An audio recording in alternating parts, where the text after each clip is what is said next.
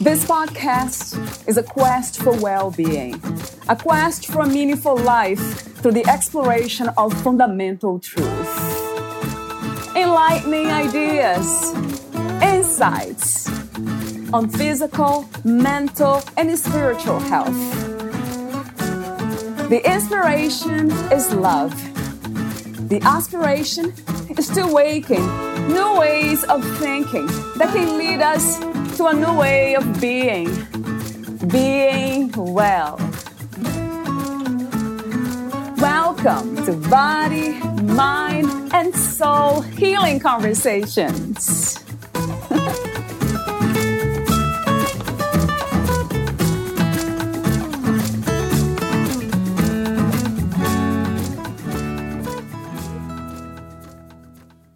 Kristin believes in the healing power of authentic connection. She uses a down to earth, humorous approach to help others achieve the kind of change they are looking for. She offers practical tips to assist them in identifying and relieving root fears with the purpose of realigning their mind body into its natural state of wellness. Through customized energy and shadow work, Kristin guides them to reprogram their nervous system, shed layers of negative thought, and realign their energy into its natural state of being. Over time, joy, curiosity, and play will once again become natural parts in her client's daily world, and living a life of personal empowerment will not only become possible, but a full time experience. Valeria interviews Kristin Opris. She is a licensed clinical professional counselor. Kristin was born and raised in northern Idaho. She is a small town girl with a big heart and a wild love for the world community. She identifies as a spiritual mystic, and she has, thus far, spent her life exploring the psychological catacombs of what it means to be human. Kristin obtained a BA in psychology in 2008 and an MA in clinical psychology in 2010. Over her 15 years of clinical counseling, she has worked in Chicago, inner city Detroit, and downtown Spokane. Kristin spent her time with the downtrodden, the overlooked, and the outcast all of which have taught her a great deal about what she believes it truly means to be human. Since the beginning of the pandemic, Kristin has taken what she learned from her counseling practice and worked to integrate it into a higher form of life coaching.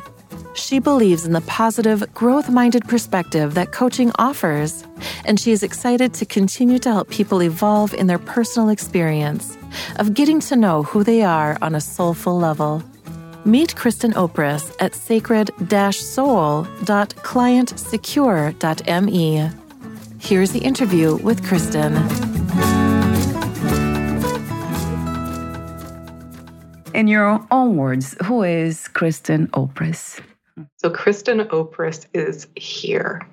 I think that's something that, uh, so I've I've been doing equine therapy with a good friend of mine for about a year, and he keeps on asking me, who are you? And and and I ask him the same question back, you know, who are you? His name is Jack. You know, who are you, Jack? And he talks about how he he doesn't really know who he is as a person, and and I, so I've struggled with that question too of who am I? What I've come concluded and come to is that I believe that I am here, and in that it seems so simple and yet there's a lot of depth in it because what exactly does it mean to be here? And moment to moment, day to day, it looks something, it's a little different. So I think that's what I would have to start with. I am a creature, some way, somehow, in a whole bunch of different dimensions that is working on being collectively here. Mm, wow. Uh, what can I say? here, yeah, the placeless here. Right. Feels like a place. But when it comes from that understanding, I do a sense that it's just awareness itself mm. kind of mm. recognizing itself mm. being here, but there's no really definition, description for that here. It's just happening.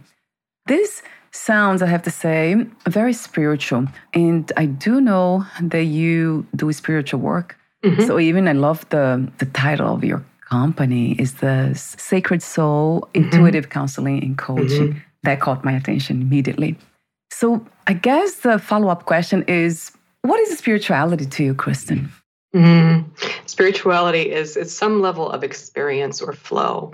it's so it's connected with the concept of being here, but allowing yourself to be as curious as you possibly can with the intention of connection.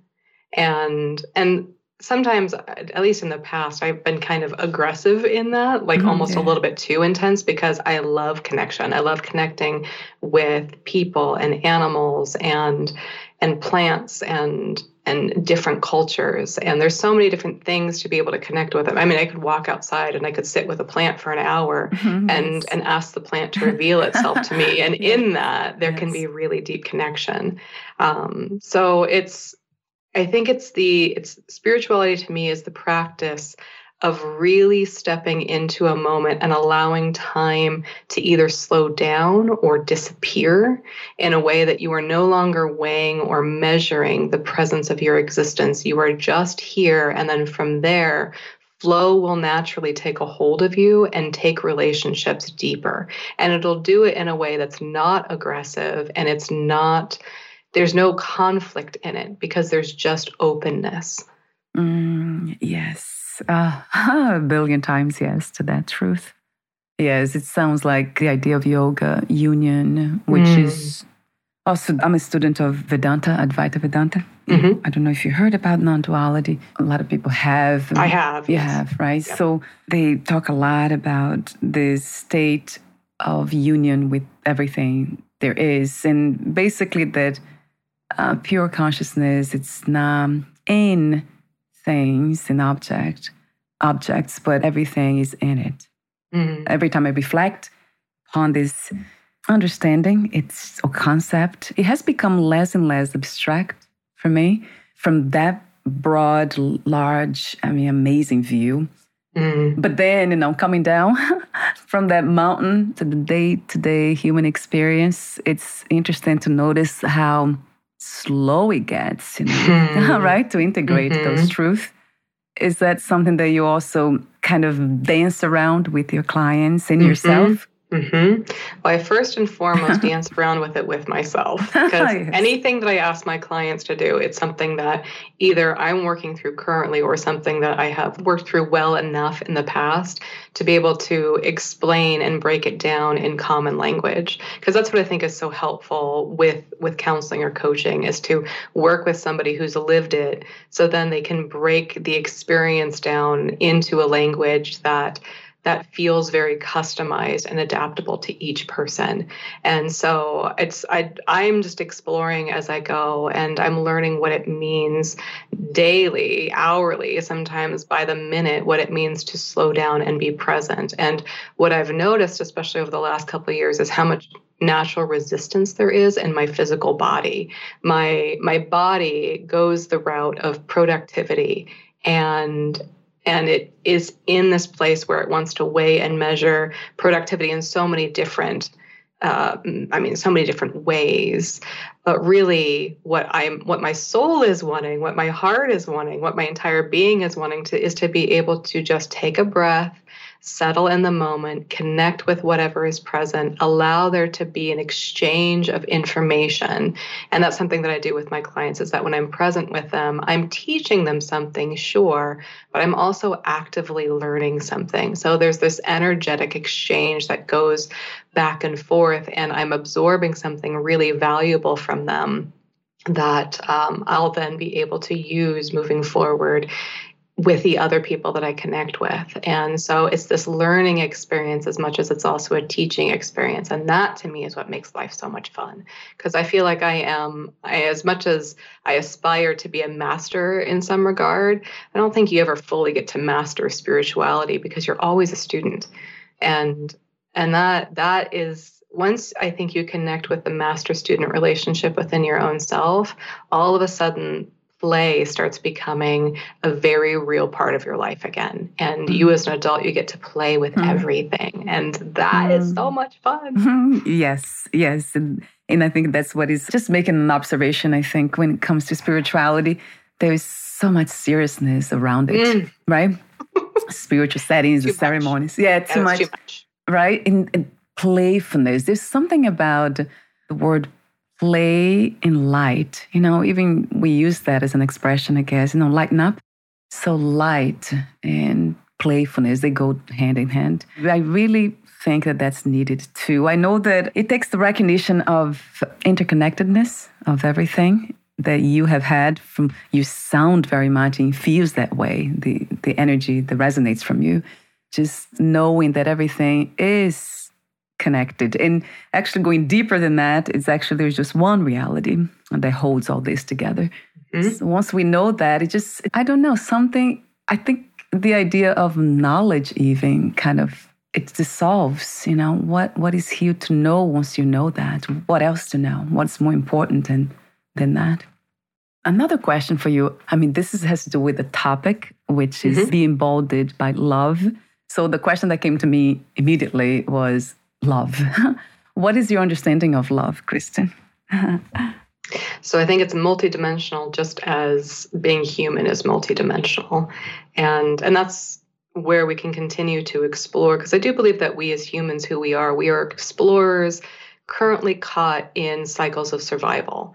So we're kind of distracted by survival, and what falls by the wayside is our ability to be able to connect. In the midst of survival, everything else goes out the window, and we descend into a place of stress and we're not able to connect in ways that are then energetically fulfilling. And I think what feels ironic to me is uh, is that if we first stop and connect with ourselves and then gently connect with those around us, then survival not only I mean, becomes easier, but I think it becomes a non issue because it's within the spirit of very deep and safe connection.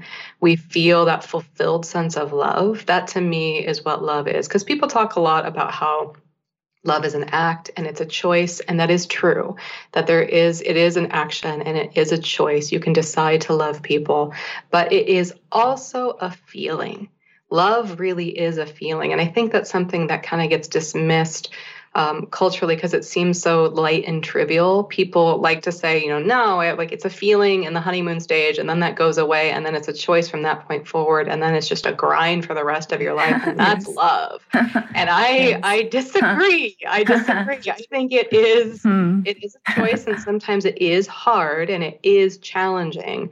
But I think when love is really present and you are in the flow of love, then choices become very easy because you feel a sense of love. I know I actually I'll feel it in my nervous system and it will start either in the middle of my chest or or down kind of around my i mean it'll be around my my pelvic area around my bowels.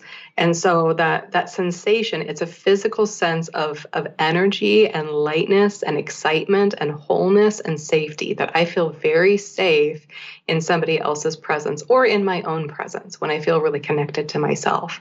And then that that sensation will blossom slowly with this really powerful warmth all the way through my nervous system the longer that I sit in that experience of love.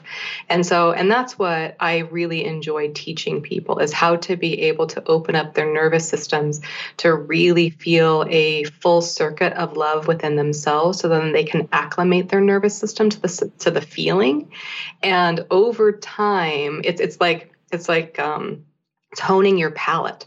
You're getting better and better at actually being able to recognize when you feel loved. And the more you're tuned to that, the more you'll gravitate towards situations that bring that out in you.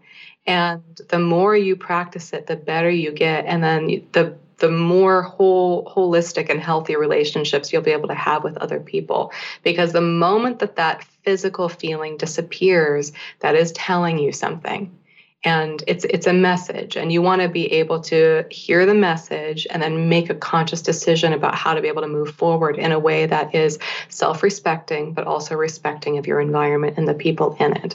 So the feeling is important. Yes. Yes i absolutely agree. I could not trust my feelings for a long time because of trauma mm-hmm. but even my intuition are they different? How do we learn to distinguish between intuition and those feelings that you speak of the because and i'm not even sure if i know straight off the bat like what exactly that is. It's a type of question that i have to let marinate for a moment because i think they they are they overlap in a way that it's a little bit enmeshed. Because i know that that's that's how I experienced it in the past too. That in my mind, my emotions were my intuition. But there's something about intuition that I think is it is a it's a deeper sensation, and it tends to be really quiet.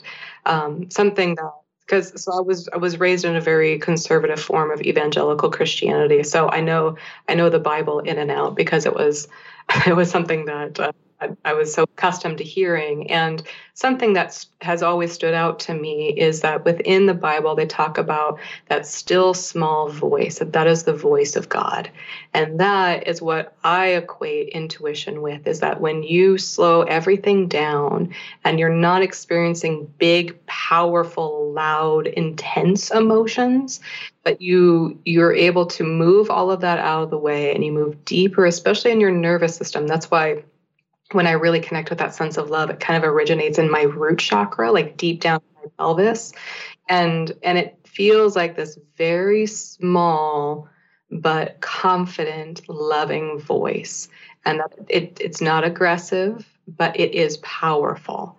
And that I think is what intuition actually is. And as that speaks more and more to who you are, then it starts to inform your bigger, louder emotions. And then I think you can trust those bigger, louder emotions more because you're not just reacting out of it. It it, it feels more stable and secure and more like it's yours. Mm, yes, that really resonates. True. Although I will try to clarify a little bit more. So feelings and emotions are they the same? Do you see them as the same thing? Do they have the same nature? So at this point, I would say yes, only in the sense that, well, the physical, so the physical, well, okay, all right. Now that I say this out loud, maybe I do see them as different. So I think feelings are a physical sensation in the body, it's a physical sensation in the nervous system. Emotions, I would equate it more to a psychological experience of that feeling. And so the emotion itself is something that we we ex- we experience some kind of pain or torment or or euphoria based on the physical sensation of it. And then with the emotion, we then decide that there's some kind of a meaning. And so I think the two are very much interconnected and related to one another. But yeah, I suppose I would say that they are different, that one is purely physical and the other is more psychological in nature. And it's the psychological part that's where we can step into that and we can distinguish, you know, was there trauma here around your experience with feelings in the past? And maybe you're misinterpreting the psychological experience of that feeling. And so the emotion is where we can do some restructuring and and work to find more alignment in that. So then from there your feelings are no longer scary. You don't have to be concerned or afraid of them and you can trust them to inform you correctly. Yes, that also very much resonates with me. I have heard from somebody that I interviewed long ago, and that's exactly how she explained. Mm. And that makes so much sense. And that's why one of my platforms, the video one for interviews, is called The Freedom to Feel.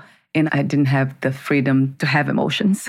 I didn't phrase it that way. So it was being okay, free to let the feelings come and go it came from that understanding, probably. So that resonates. Thank you for answering that question, Kristin. Was out of the blue. But there's another question I want to ask that I have been asking other people and myself, actually, too. I'm trying to understand the difference between the subconscious mind and the unconscious mind.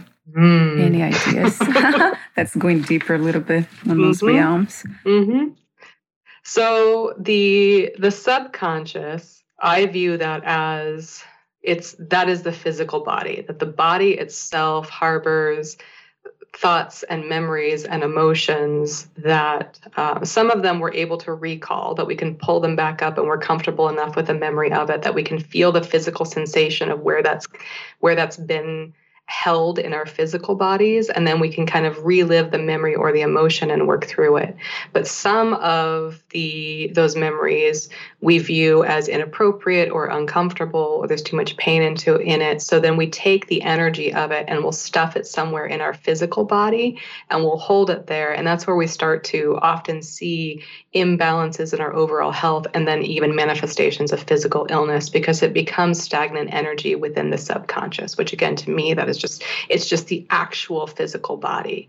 So in and then in my mind, the unconscious is that is everything else. It's everything spiritual that is connected with the universe as a whole. So it's not just the interconnection of our species and, and other species around us, it's the entirety of the universe, of parts of the universe that are still a mystery and we have yet to explore. So I believe that the unconscious is accessible. And in fact, I think it wants to be known because there's this, it just feels like this really seductive, romantic dance between us as these these explorers of consciousness and the rest of the universe it's kind of tantalizing and seductive and gorgeous and she just looks at us and goes don't you want to know more and we go yeah. oh of course we do yes. of course we want to know more about who and what you are but but right now, I think that exploration of the universe feels very hostile, almost as though that we reach out to connect deeper with the unconscious, and then we get our hands slapped, so we pull away, and then we don't really want that connection. And and that is where, like you've used the word dance, and it is. It's just such a dance of us learning how to be able to be um, open and exploratory, but so respectful of whatever treasures are harbored within the unknown and the unconscious of the universe. Because as we continue to be respectful and allow the universe to expose herself in a way that's consensual to her, then from there, I think that, um, I mean, it's, I think she just gives us these really treasured gifts. And she does it out of the goodness of, of just who and what she is, out of this place of abundance and wholeness and authenticity. And when we can receive it in that same spirit, we grow like crazy. So, yeah. Another amazing answer, beautiful answer coming from you. Yes. Maybe I would phrase it a bit differently, but that's it. I think I wanted to make an observation about the idea of the unconscious. My experience has been that it's always here. Of course, it's mm. always present. It's not. It's not hidden, and it's not trying to hide itself. There's a lot of, I would say, it's almost like gates and guard guards trying to distract us. Not on purpose, of course. You could say that that is the subconscious mind with all its mm-hmm. complexities and it's so easy. It's almost like trying to get somewhere, but then along the way, we just even forget where we were headed to because there's so many other things that we get distracted by. That's what it feels like to me. Uh, it's true. It is true. And maybe that's why meditation is such a wonderful tool. And what you said earlier about slowing down, that's what meditation does, quieting the mind enough to just kind of open up. But even then, I, have tried doing that. And some people do even psychedelics. They have different mm-hmm. kinds, ways of, of getting the, the unconscious, which to me is just the ultimate reality. That would mm-hmm. be that reality, that essence. That is nothing changed. It's always the same. So yeah, psychedelics. I had an experience before myself. It was Ooh. involuntary. It was not really that I, I was trying to do that, but I noticed how much was revealed in that experience and how mm. painful it was to mm. see it. Mm. So I guess also there's something about trying to get there in that, in that way to that destination, which is not a, a destination, it's always here anyway. But some of us just turn back. It's just, it's so painful sometimes to see the truth about the, the subconscious and how much it has done, even in different lifetimes or Mm. They we just tend to turn back, and I have heard that way from Vedanta. That is not for the fainted of hearts, not for the weak-hearted one. You have mm. only the. Uh, it's not even the strongest. It's not. It's, you have to be almost in such a deep search for truth. I mean, that's the only thing really. It has to be the only thing that drives you in order for you to continue on that journey. Isn't I don't know if that makes sense to you, but no, it does. No, it's it's well, it's something that I mean, my my spouse sometimes he looks at me like I'm a little bit crazy because that is my passion, and and it well, and it's that pursuit of truth. It informs me a little bit different every day. So I never entirely know what I'm going to be doing day to day because I'm following that intuition. I'm following that deep sense of consciousness within. And and it's not exactly that it changes, but it does evolve. Because there's consistency in how it speaks and yet the way in which i experience it like the evolution of it it gets bigger and bigger and it asks me to do more and more that sometimes can re- feel really terrifying because uh, it's asking me to get to know myself better and deeper and wider so then i can i mean so that that can be shared with others when it's appropriate to do so. And there's times when i don't feel ready to do that exploration for you know a number of reasons. And then revisiting that that resistance like you said almost like those guards that are in place almost like a parental control like it's there and it's it's giving you these limitations that sometimes is for your own safety because you need to venture into it gently but you don't want it to be that hard wall where it feels like it's saying you can't ever go here. Instead, sometimes it might just be a let's slow down. Let's slow down and work through this gradually because it's such a big thing that to clear that energy inside of you, it just might just take a, a gentle hand. Mm, yes. I, I love the approach of kindness, right? And being gentle with it. I know that sometimes it's just not. it's not the, for some of us, I guess, it's such a deep and powerful calling that we can't really choose how it will unfold gentle or abruptly. It just happens. In my case was just like this. I interviewed somebody who said the other day you know she did ayahuasca three times and she said it was almost like ripping the band-aid altogether and that was needed for her. Like she wanted to see the truth the revelations to come just at once. She didn't want it to be gradual for that experience one of them. So i guess it might be for some of us might be um, a calling or some i don't know i don't know what else to call. It might be that's a good word. It is. It's, it's a good word. Yeah a calling. Going back to um, uh, the, the topic beautiful topic of it be emboldened by love. So i guess the question that came to me well it came to me just when you were explaining what love is what's the role of healing when it comes to exploring and experiencing that place of love that you call feeling safe within? Mm-hmm. So, so I'll just say what healing has meant for me personally, especially lately, that it is when I meditate, I'll go deep inside my subconscious, deep inside of my body, and I'll connect with different body parts and allow them to speak. So sometimes I'll let, if I'm feeling a pain in my hips, then I'll connect with that. And then there's a voice that comes out of it. Or lately, I've, I've had a lot of stagnation in my liver. And so just allowing that to, that pain to be able to have a voice and for me to approach it with compassion and understanding, where I don't have to take to heart everything that it says because sometimes it says some pretty cruel things but that the pain is needing to be heard so that the body part itself can really release that. And uh, and so the more i connect with that the the physical sensations of things the deeper it takes me into what feels like sometimes my genetic history. And and lately i've been having a lot of memories that don't necessarily feel like my memories, but they're body memories um, from my paternal grandmother. So, coming from my dad's side, that she was a woman who experienced a lot of neglect in her life and uh, that she didn't get the kind of physical connection that she really needed in order to feel rooted and safe in her body. And so, in that, her memories feel as though that they're almost my memories in my body. So, as much as her memories and her energy, it's not my job to to you know live her life and clear her story but there's something about the vibrational dysfunction and the suffering that she endured that somehow made it all the way through into my body and it's there. And and so to feel that and to hear her voice coming out in the pain in my body and to just give it that space and that time and to approach it with such compassion and such gratitude that I'm so grateful for who she was as a woman and the things that she endured and went through so that she could make my dad, so that he could make me. And then I have this wonderful opportunity to be here.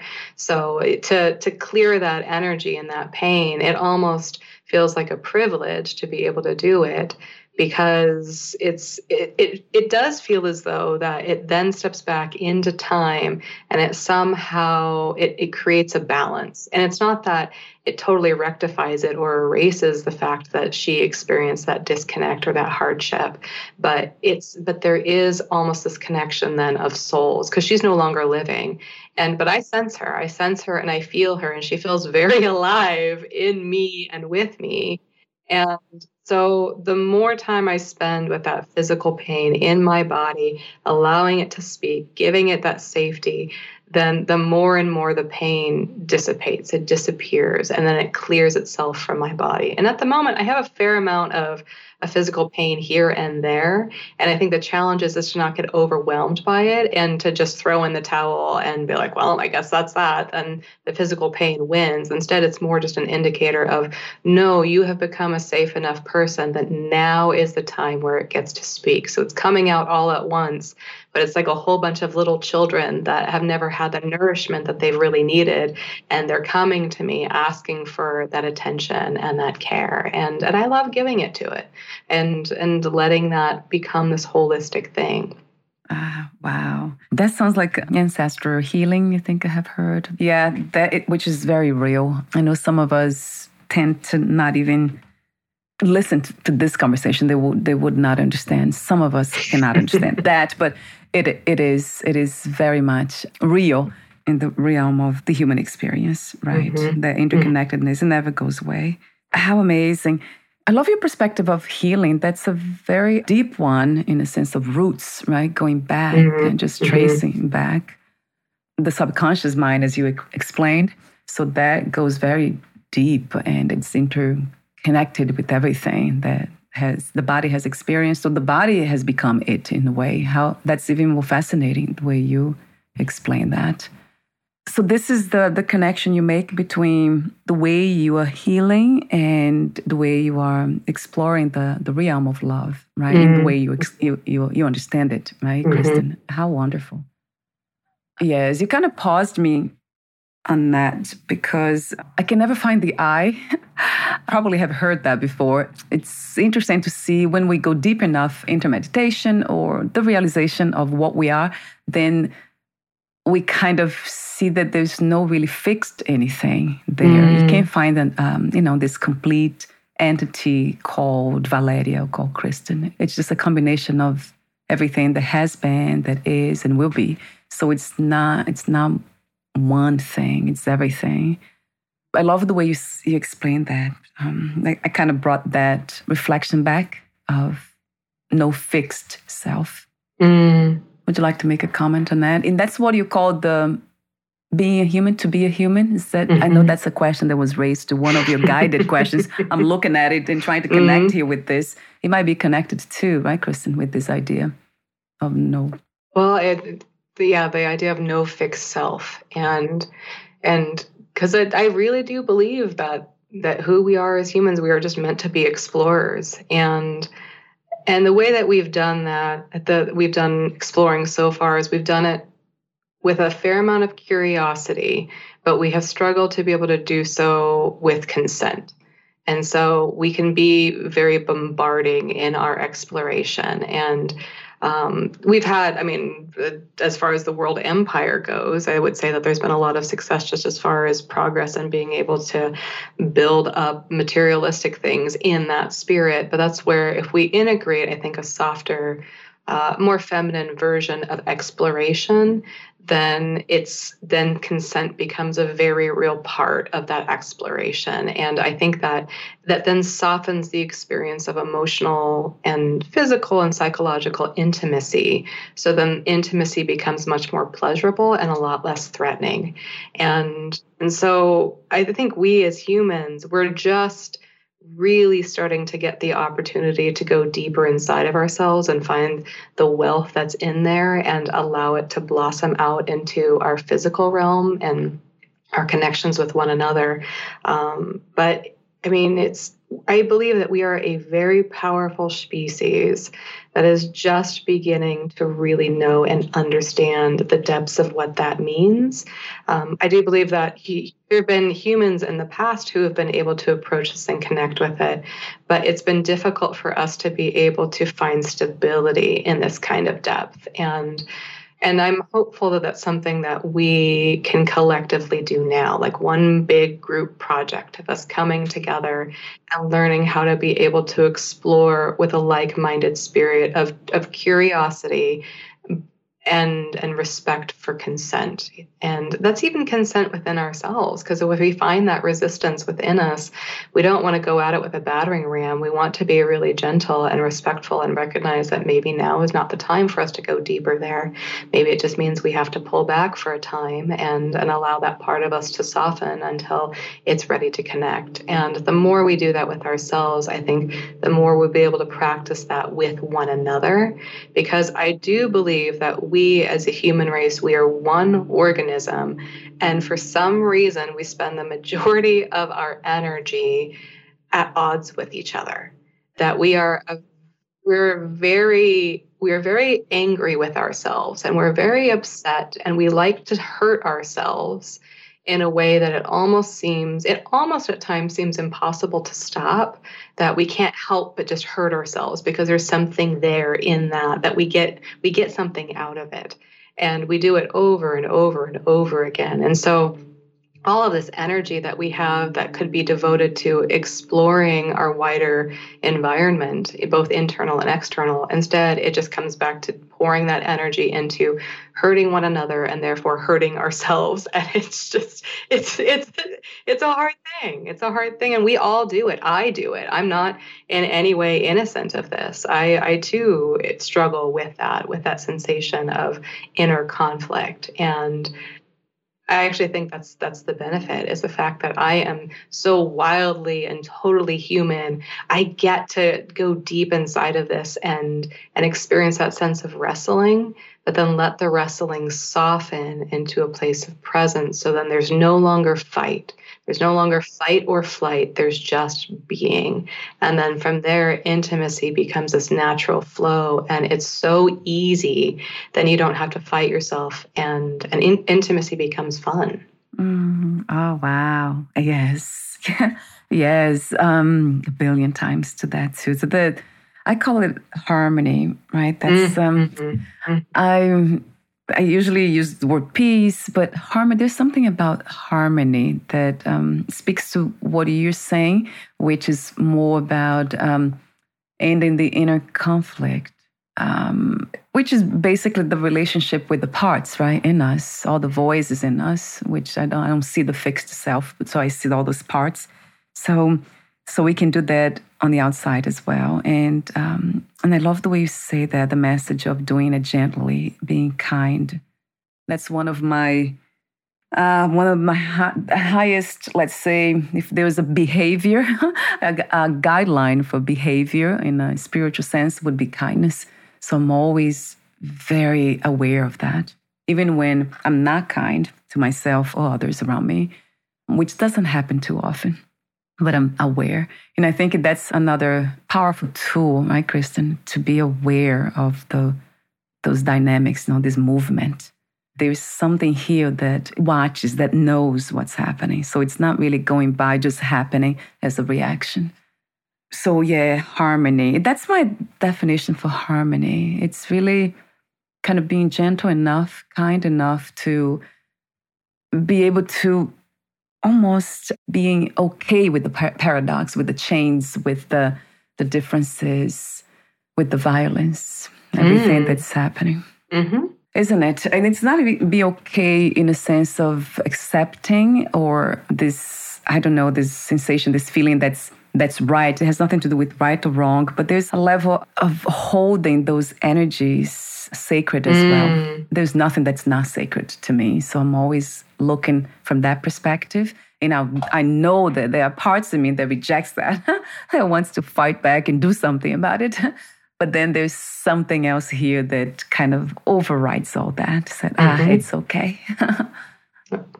That is powerful because it, on some level, it is okay. And that's where being a multidimensional being, you're able to recognize that there are there are maybe lower levels to who you are as a person where you feel that inner sense of conflict and you reject the those energies of violence and conflict um, but then as you move higher or into different dimensional parts of your being you recognize that on some there is a perspective where not only is it okay but there's a wider understanding of wholeness and in and in that there's it becomes transcendent you're able to transcend that that binary perspective and and in that you'll find a deep sense of rest. And then you start to rest into that and there comes the harmony and the peace and the connection and the wholeness. And the more you're able to practice being in that state i think the easier it becomes to then go to the lower dimensional levels of who you are as a person and and integrate that sense of this is of that sense of acceptance there. And and then it starts becoming your inner your different dimensional selves start to become interconnected. And there's an understanding that no dimension is without a voice that each one is you. And even though i mean I may speak the language of higher and lower self. There is no such thing as more or less when it comes to yourself. So you might be in a lower dimensional state, feeling more aggravation, but that's still wholly and entirely you. And that part of you is absolutely worthy of love and attention and respect and, and a certain platform to be heard. Uh, and it's a matter of being able to find the right platform for that to be able to be held and and then that is to me that's the idea of being emboldened by love is that when you are in a space where you are held and you feel truly safe then from there you will feel the sense the surge of love inside of you that will embolden you to move forward. And all of a sudden growth not only becomes possible but it becomes the exact thing that you want to do. And every part of you will then embrace that experience of growth and you surge forward with with excitement and pleasure and joy. And then these lower sense of selves uh, they become whole. They become a whole part of everything else, and and then again, it's it just starts becoming fun because then you want to connect with your lower self. You don't want to just ignore it. You want to do it, and you want to go there because you get this experience of of of learning how to be able to love yourself deeper and wider and it's just so much fun mm, yes yes that's so so true i love how clear you are kristin explaining all this Yes, and I know it sounds paradoxical sometimes. Mm. I don't I actually don't see this as a paradox, but it's exactly as you said. It's just when I said it's okay to let those energies or that lower reality to be here, to mm-hmm. also to be. Mm-hmm. So there's no rejecting, pushing away, because it's, it's the identification of consciousness itself, right? Like you, you said, of what we are. That's our essence, being identified with certain things. Some some some of us are identified with the physical body, and we do believe that's all we are. Some mm. people with the mind, they think that that's all we are as well. But then some of us who have realized that we are we are not the mind, body, and mind. we're none of this. We're just everything, mm-hmm, right? Mm-hmm. Everything. And that's going deeper and deeper and deeper. What's not to love about it? That's what I usually say. What's not to love about mm. the courage, the openness, just to go deeper. I, I think about the ocean every mm. time I think about mm. this, you know, what the amazing things that we can find there if we just had the courage to just mm-hmm. dive deeper. Uh, so we're almost at the end. I do have the ending questions for you, but before that, I know there's a guided question here that I didn't ask about why have you moved away from clinical diagnosis mm. as a mm. form of mental care? that I had to ask. okay. well, I could talk about that for hours. I'll try yeah, to keep I, it short. I can imagine, right? Um, so I I found myself so after 15 years of working in the clinical realm, um, specializing and focusing on trauma, I started finding myself getting really really frustrated by clinical diagnosis because it started to feel as though that I was fighting against it when it came to the experience of healing. And and that's only just in so in my observations of how the subconscious works with how the body works when it comes to healing, when you tell the mind something, you plant a seed inside of it, especially when you plant that seed in a state of love. And and so if you tell the mind that it is ill, the body will believe it. And that's what I kept on seeing over and over again. And so initially, people would come into my practice and I would, you know, diagnose them with depression or anxiety or you know, maybe a personality disorder or something more extreme. And and initially there would be some level of relief in that. They would be like, oh, good, there's a name for this. I'm so thankful that there's a sense of understanding. And and what I found over time is that the label started becoming more problematic and I'd have to fight against it. So what I what I kind of came to, and I'm still playing around with this because I have respect for for the the clinical realm and the experience of diagnosis and where that really comes from and the history there. And I want to be respectful of that, not just throw it out completely. Um, but what feels more important to me is just the presence between the clinician and the individual that you're working with. That as long as there's a sense of understanding, that the, the clinician understands where the client is going and what they're talking about, then in my mind, there's no need for diagnosis because then we step in with much more of what would be a shamanic mindset or more traditionally a shamanic mindset. And we're looking more for energetic imbalance. So we're not looking for something rigid rigid or specific. We're not looking for a whole bunch of symptoms in order, order to label it with a very rigid understanding of an illness because we don't want to tell the body that it's ill, but we can have an understanding that there is some kind of imbalance there because maybe there's some kind of energetic stagnation, or maybe the person is needing to grow into more holistically who they are as a person, but their environment won't really allow that. So we need to move some things around in their environment.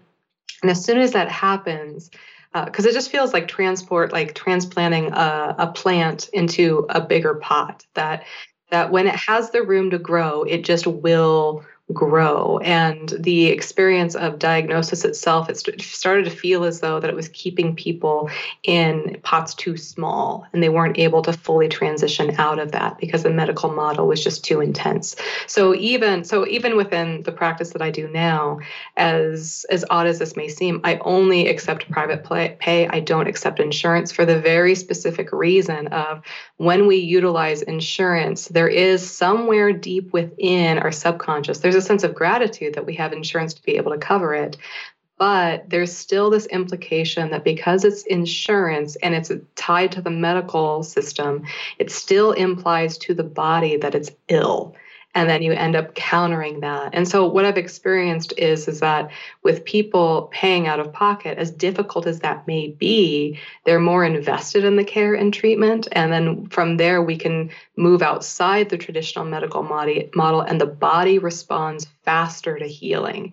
And so it feels so much more efficient to me to be able to stay outside the realm of diagnosis and just the medical system itself and allow the person to fully take charge, allow their body to take charge of their own healing in a way that progressively over time, they start to see really fast effects, that they start feeling a sense of confidence on a physical level, that they can trust their bodies to heal themselves in the sense of correcting those imbalances rather than getting stuck in a diagnosis that loops around in their subconscious for years.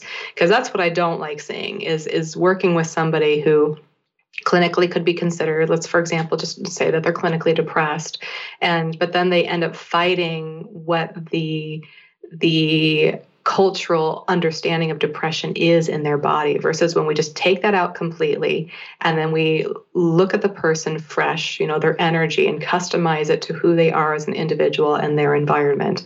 Then all of a sudden there's just this surge. It's almost like this life force surge that runs through the body. It renews the nervous system. People start to heal and then they'll find their own balance. So that's that's the reason why I've been leaning further away from clinical diagnosis. And and so far I've had a lot of success with it. And it's and I think what feels so great about it is that there's a sense of freshness that comes with it. So now we have room to play. We have room to play and explore because we're not so boxed in by um, by the medical model of what we are and aren't allowed to explore and and it's that play that yet again once you integrate that it gives a surge of life force energy that seems to heal the body faster wow i'm so glad you've done this i know that it takes courage too because now you're moving also from survival to the, the transcendence of that uh, it's not just about survival making money but helping others how how effectively how can i help in a more effective way and it's mm-hmm. not just mm-hmm. effective but it sounds to me in the way you, you speak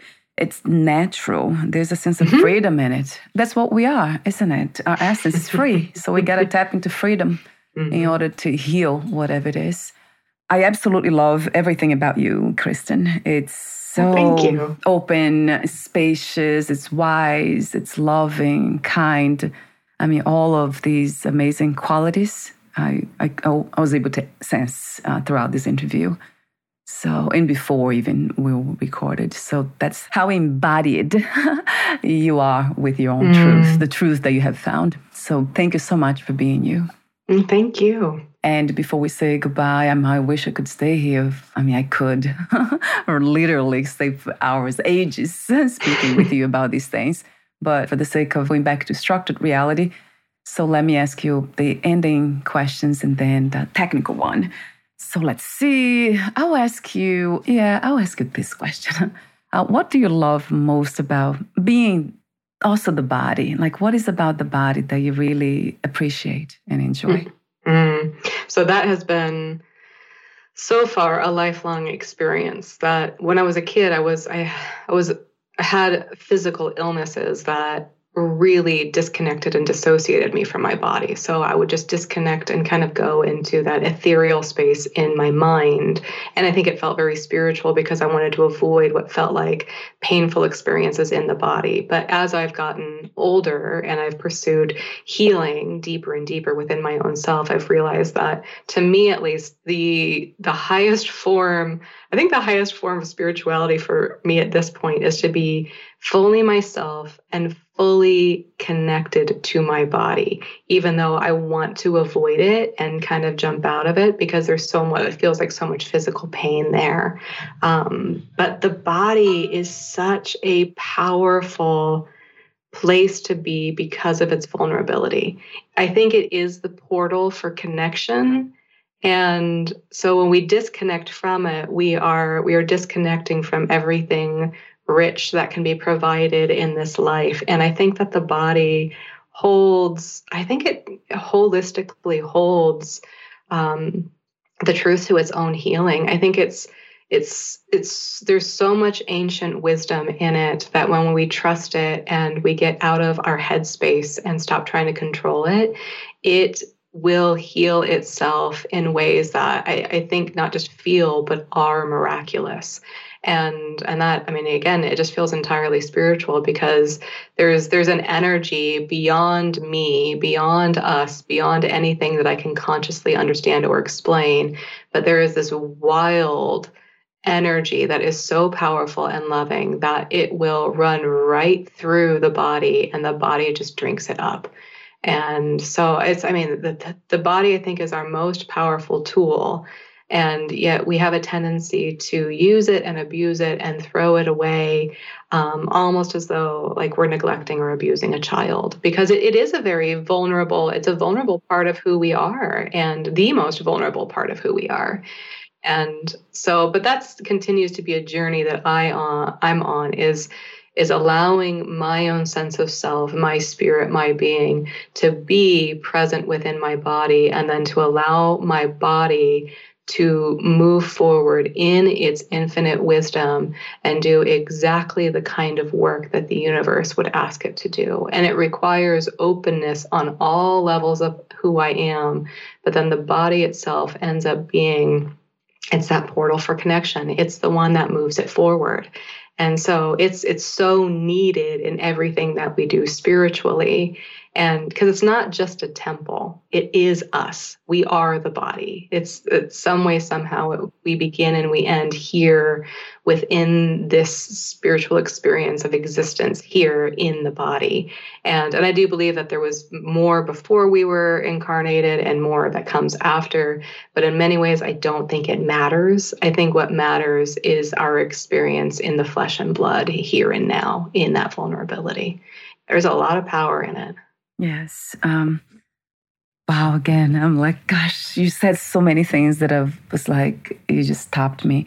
One of the things that really um, um, kind of made me speechless without speaking was uh, when you said about the body being a child. Yes, mm. that's what came to me through a meditation, and that was mm. the insight I remember.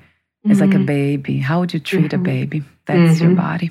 Wow, when you think about how many of us abuse the body, it's just sad. It's really sad to even to talk about it. Uh, the energy of that's very sad. Mm-hmm. A lot of rejection. There's a lot of abuse, and then for some reason we are surprised that, and then when children are abused, well, we have been abusing our own bodies, so we're just passing that on as a legacy. Uh, that's the reflection of that. I actually think there's a lot of truth in that because it's not it's not too far of a jump to go from one to the other. When we disrespect the innocence of the vulnerability of our body, it makes sense that we then transition that to to those that are physically in the same position um, within our intimate circles. And so then, because we just disrespect it, and so we disrespect them. Right. Yes. Yes. Yes. Uh, oh my God, Chris, this is another topic for another podcast conversation for sure. Will be a whole conversation about that. But my last question to you is what three experiences you wish everyone to have before they lose the body, before they die? So good questions. They're just so good. Um, oh man, well, that one kind of caught me off guard. Let's see. Well, I think the first thing that comes to mind is being able to fully explore and flesh out your sexual sense of self. I think that a lot of us get stunted in that growth pretty early because of, I mean, so many reasons that there's a lot of shame and embarrassment and humiliation about uh, sexual desires that that feel new because I do believe that we are meant to sexually evolve progressively all throughout the lifespan and and there's so many things that can happen in life that get in the way of us being able to explore that. Because again our sexuality is such a powerful part of who we are. And so i think we get afraid. We get scared by stepping into something that powerful because we're concerned it, it can and it will consume us. Because it does have that possibility. And i've seen that happen before where people will throw themselves too hard and heavy into their sexual identity and then they'll disappear. Uh, but i think to do something yet again if you respect the body and you you explore things gradually and understand your own comfort level with things then from there it can become a more and more powerful experience. Um, I also think that I would love for people to learn how to be able to feel the experience of not just fear but terror in their bodies to feel that that surge and that that clamping down that heart stopping nauseating sensation of terror in their bodies and to be able to breathe through it. Because once you harness the energy of that terror, you become unstoppable. You can do pretty much anything in your life. But that terror itself is such a big and overwhelming thing that we often clamp down. We clamp our nervous systems down at the experience of that sensation so that it doesn't go all the way through us. And it ends up causing more harm than that, than when we do that because it's all this energy that wants to be utilized for something that can be healing but when it gets shut down then it can cause imbalance and and again it manifests all kinds of illness uh, from from psychological emotional to physical. And so to learn how to be present with that sensation of terror and own it i think is one of the most empowering things a person can do.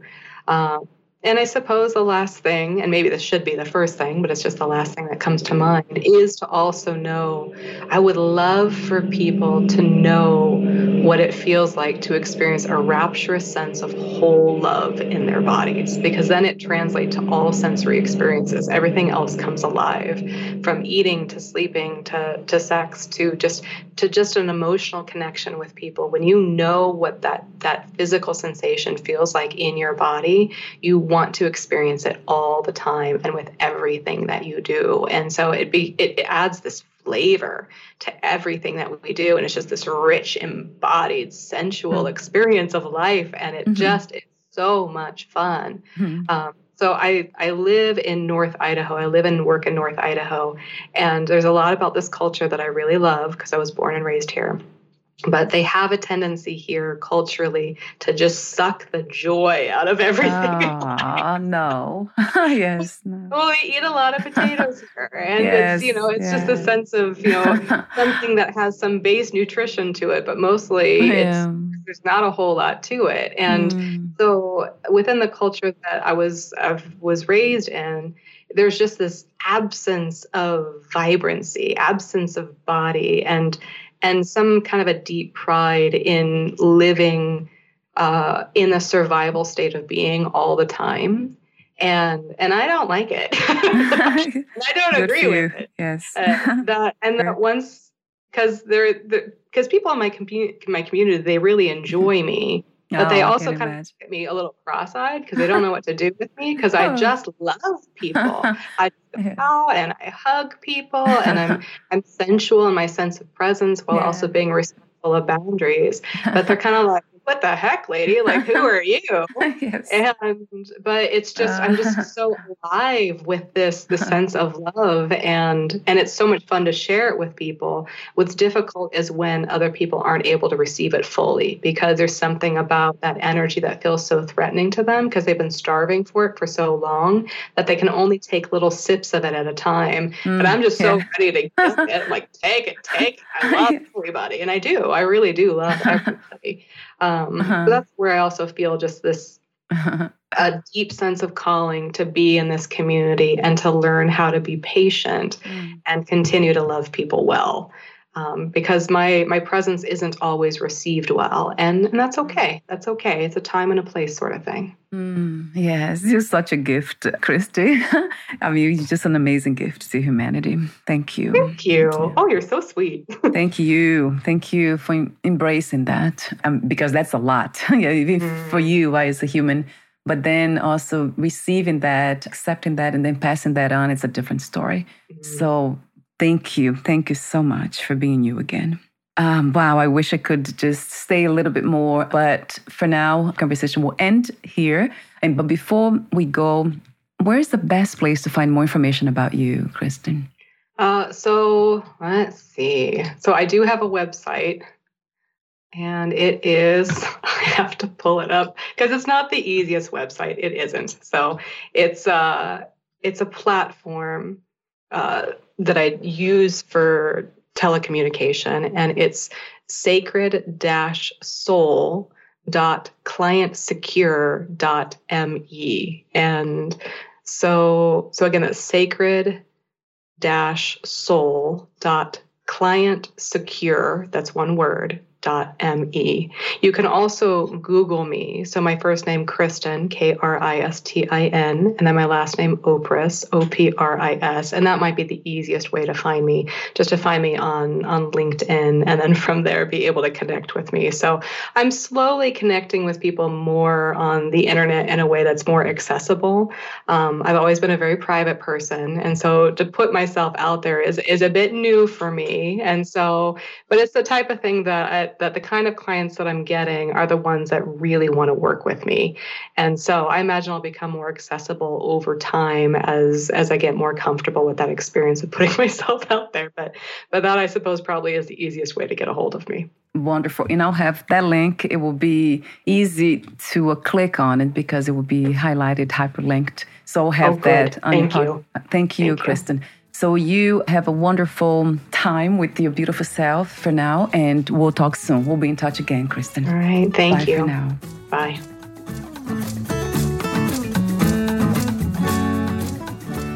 Thank you for listening. To learn more about Kristin Opris and her work, please visit sacred-soul.clientsecure.me.